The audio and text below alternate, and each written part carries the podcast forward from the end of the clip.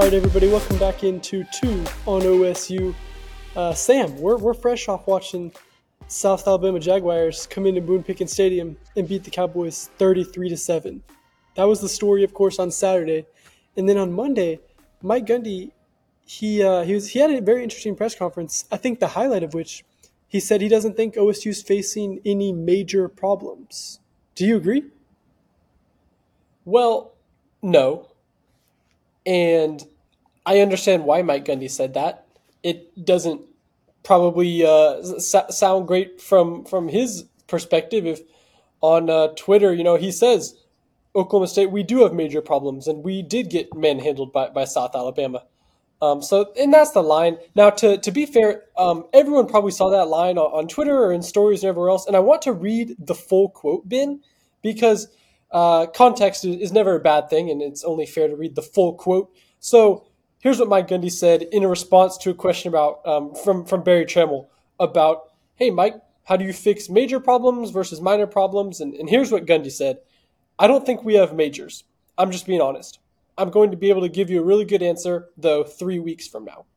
Let me go back now. What we did out there Saturday was ugly. I'm not saying anything other than that, but I am saying I don't see it as a major issue. When I watched the tape, I felt a lot better than I did when I went home. Let's put it that way. I think everything that we're doing right. I think I think that we are doing everything we can to improve in enough in play and compete and give ourselves a chance to win games. So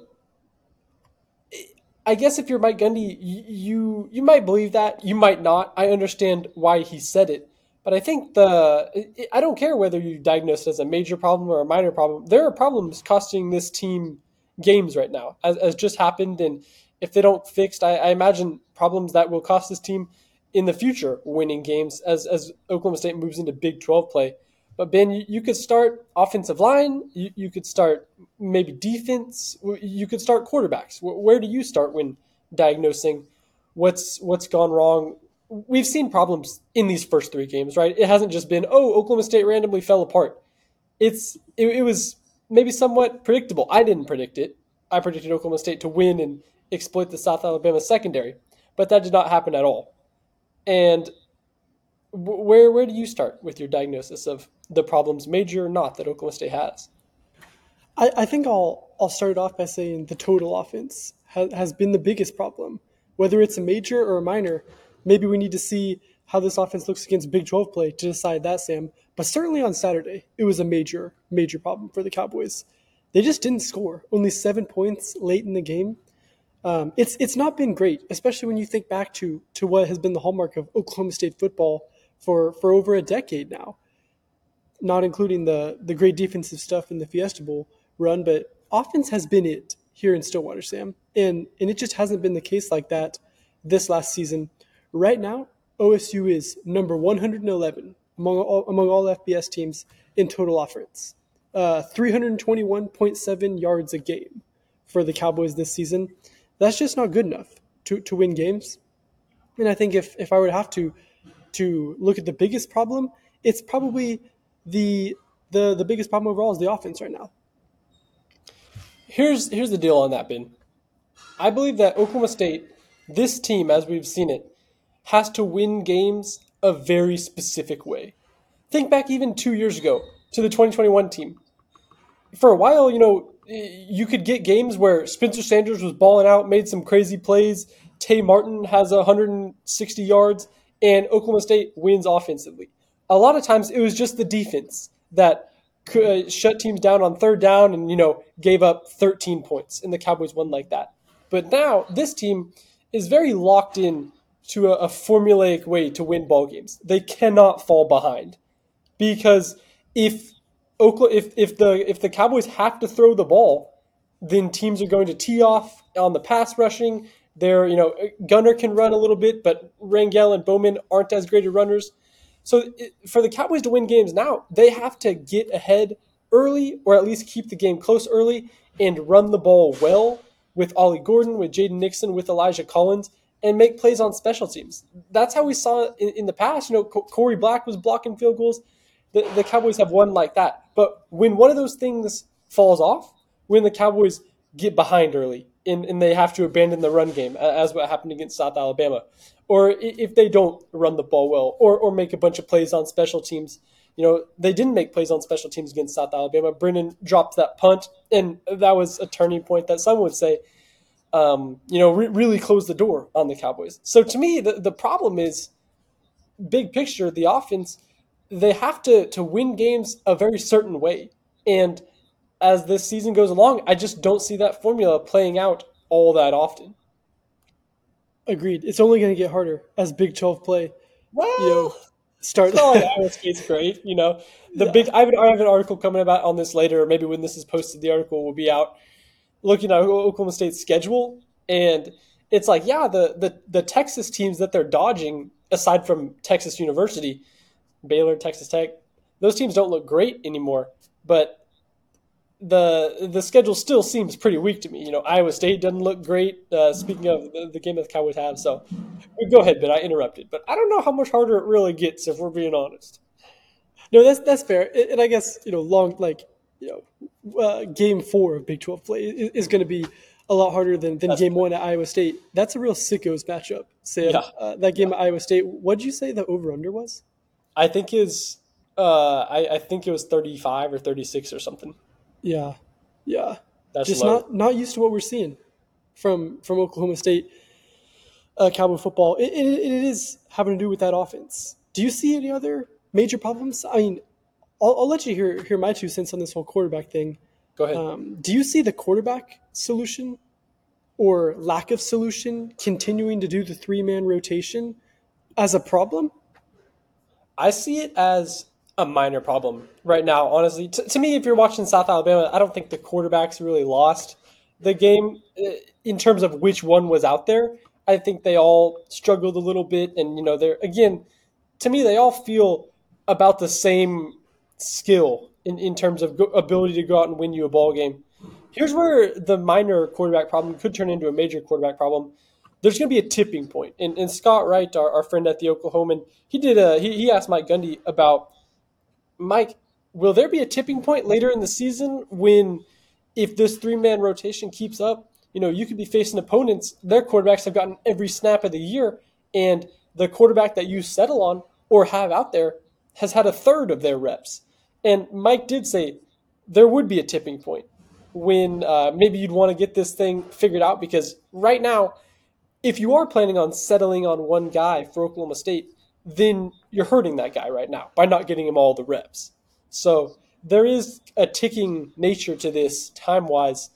If you're looking at trying to settle a quarterback, you want to get it done quickly. And we've talked about that so often. But to me, you know, maybe you just roll a three, uh, roll the dice and, say one and two go to Bowman, three and four go to Rangel, and five and six go to Gunnar. Because if you if you're not going to be able to make a decision, then uh, you may as well leave it up to, to chance at least and um, get at the get completing the the reps. So that's where that comes in.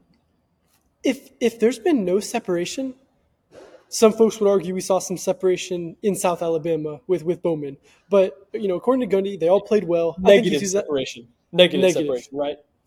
But I think Gundy said I think Gundy said they've all played well after every single game, Sam. So yeah. if there's been no separation in the first three games of the season. what about those performances makes you think there's going to be any in the coming weeks? I mean, South Alabama, Mike Gundy called them that's, that's a good enough opponent to play Power Five. So Arizona State's a good enough opponent to play Power Five, you know, I guess, although Arizona State's not been doing well. So these games aren't too dissimilar from what we're going to be seeing in the early stages of Big 12 play. What makes you think that there's suddenly just going to be some separation after not having been any the first three weeks? I mean, it, it might just be time to just pick one. Yeah, yeah. Hey, real quick, I'll answer that. But did you catch what Mike Gundy said? He mentioned South Alabama is good enough to play Power Five, and he said they have the largest indoor practice facility in the state of Alabama. I thought, well, surely is that true? But it uh, it sure is. The Jaguar Training Center opened in 2018 and is 96,000 square feet. Um, so maybe maybe South Alabama is one of those teams you look back at the end of the year and say, wow, you know, they had a Tulane like run or something. I know they just lost to Tulane this year. Um, but maybe, maybe they look back and make a good bowl game. But that's beside the point. Uh, you need to beat South Alabama at home if you're Oklahoma State and want to be what Oklahoma State's been in the past. And as far as looking at potential QB separation and Ames, I really doubt there's going to be any. Again, I, I, think we've seen what Alan Bowman is. I, I think we've seen what Garrett Rangel is, and, and, I think we've seen what Gunnar Gundy is.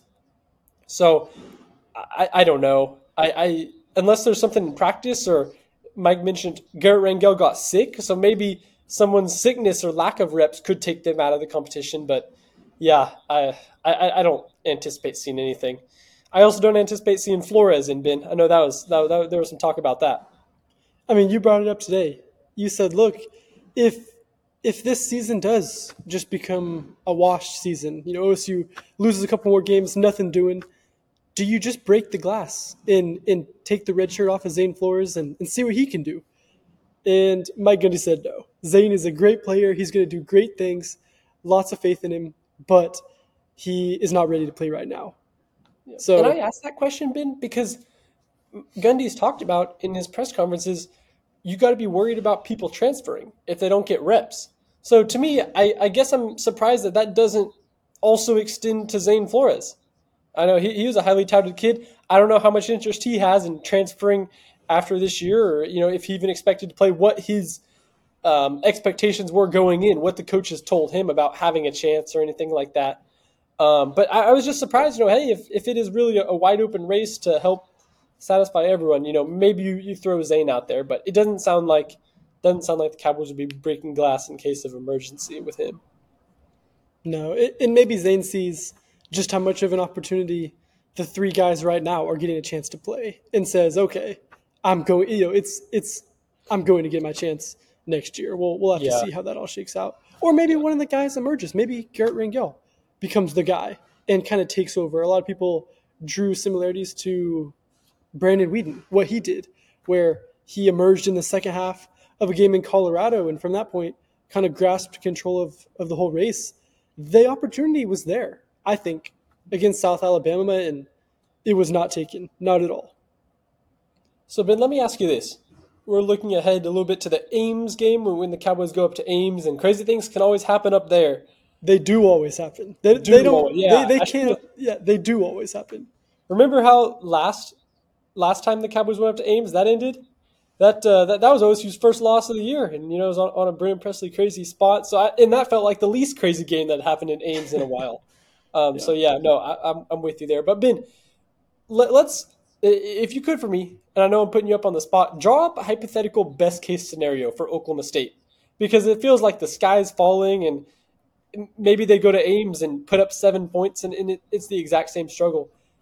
Can you see any scenario where that plays out differently? And uh, how do the Cowboys recover from losing 33 to 7 to South Alabama? What would be the best case scenario in Iowa? I think the best case scenario is one of the three quarterbacks leads a offensive revival, and OSU wins it something like 33 to 7 uh, to counteract whatever we just saw last week, which Mike Gundy said was, was not, not good enough, not good enough at all. So, so best case for, for OSU would be, I think, one guy making the decision easy on everybody at the quarterback level and just grasping it. I don't think that's going to happen because, like I said, we, we, we've seen it for three games now. What, what makes you think the fourth game something's magically going to happen? So um, it, it's it's it's not probable case, but I think best case is OSU has an offensive revival. The offensive line runs great, like you said, Sam. The the Cowboys don't get behind. Maybe they get some defensive short fields or some some special teams plays to get them in good field position to to manage this game and, and run the ball early because that's something a lot of people have been talking about is is the running game and how OSU has not been able to run the ball as often as it would like to players like Ollie Gordon and Jaden Nixon and Elijah Collins, three really talented players who, who've proven that they can do good things just because of the game situation. I would not be surprised if you watch this, you know, go up to Ames and we watch the Cowboys' first scripted drive, and there's a couple design touches for Brennan Presley. There's a couple design touches for Ollie right out of the gate, just to right what was, I think, a wrong by Oklahoma State to not get those guys touches earlier in the game. I understand. Second half, you can throw all that out the window because, you know, 15 play long touchdown drives don't necessarily benefit Oklahoma State that much then when you have to recover and get multiple scores quickly. Uh, but in the first half, I think you you got to get Brennan Presley more touches. I think you'd, you'd, like to get Ollie Gordon more touches. So I could see that going forward, especially in Ames. Maybe you get those guys some quick touches out of the gate. But heck, the last scripted drive Oklahoma State had was was its best drive. You know, the Cowboys were marching right down the field on South Alabama to open the game until uh, Jaden Bray, you know, um, dropped what could have been a touchdown. But I, I, I'd look especially hard at this next scripted drive, see what Kasey Dunn cooks up out of the gate. Sam, we'll uh, get into our Iowa State game predictions and previews next week. Uh, but do you have any thoughts before we close this one out? I never asked you. Do, do you think they have major problems, minor problems? Where do you come out on all that? I think a major problem is the offensive uh, output, specifically oh, in yeah, the run game.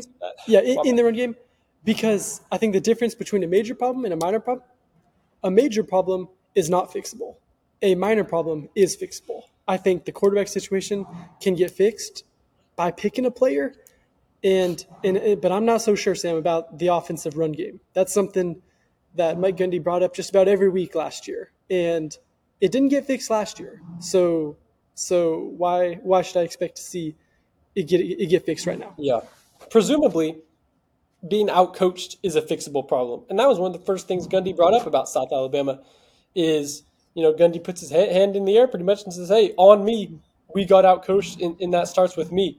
Dean Rule from, from the Tulsa World kind of asked Mike Gundy. I, I, thought a good question in the in his press conference Monday. What does out coached mean? Where, where where can we see that? And and Gundy said better better schemes, better plays, and it presumably that, that's that's fixable. Whereas guys getting pushed around and you, you can't change your team at this point. So I, would agree with that. Anything schematic is is fixable, but they say uh, Jimmys and Joes win football games, not X's and O's. So you can't change the Jimmys and Joes right now, Ben. No, and out executed too. Don't forget that yeah. we're going to add it on. Cowboys got to stop dropping passes. They got to start, you know, uh, tackling. Gunny said it was improved, but against South Alabama, it hasn't been up to the to the standard I'm sure everyone in Stillwater wants it to be. So out coaching and out executing. We'll see. I think Gunny said in three weeks well, he'll have a much better answer for us. And I think three games into Big 12 play, we'll know exactly where the Cowboys stand. Yep. Again, real quick, you mentioned drop passes. Alan Bowman, again, kind of felt like he's just getting those drops again, man. It's crazy. I know. But with, with no uh, with no Stribling, I mean, uh, we'll see if we see him in Ames. I uh, I don't know if we'll get an update from then, but Gundy said he's making good progress. It won't be season ending. It didn't sound like, but yeah, that, that that's another thing to fix. That's that's one of the fixable issues, no doubt. But we'll see. I, I wonder. We'll, we'll have to do some research on that, Ben. Where, where did the Cowboys come at the lead the nation in drops at this year? It's it's it's been up there, no doubt. Well, thanks for joining us for this edition of Two One OSU. It's Sam Hutchins and Ben Hutchins, and we'll be back later this week to preview Iowa State.